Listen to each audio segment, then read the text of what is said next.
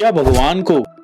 अपना झूठा भोग लगाना सही है क्या कभी किसी ने भगवान को अपना झूठा भोग लगाया है इस बात को सुनकर आपके मन में भी एक नाम आया होगा वो नाम है शबरी जी हाँ शबरी ने श्री राम को अपने झूठे बेर खिलाए थे लेकिन क्या इस बात को जानने की कभी किसी ने कोशिश की है कि केवल शबरी को ही क्यों श्री राम को अपने झूठे बेर खिलाने का सौभाग्य प्राप्त हुआ आइए एक कथा के माध्यम से इस बात को जानने की कोशिश करते हैं भील ट्राइब बिल्लू बानू जाति में पैदा हुई एक लड़की जिसका नाम शर्मना था दोस्तों कहते हैं बिल्लू बानू जाति में लड़के या लड़की जब किसी का विवाह किया जाता था उस समय में बहुत सारे बेजबान मासूम जानवरों की बलि दी जाती थी शर्मना के विवाह का समय जब निकट आया और उसे इस बात का पता चला कि उसके विवाह में हजारों जानवरों की बेकसूर जानवरों की बेजुबान जानवरों की बलि दी जाएगी इस बात से घबरा कर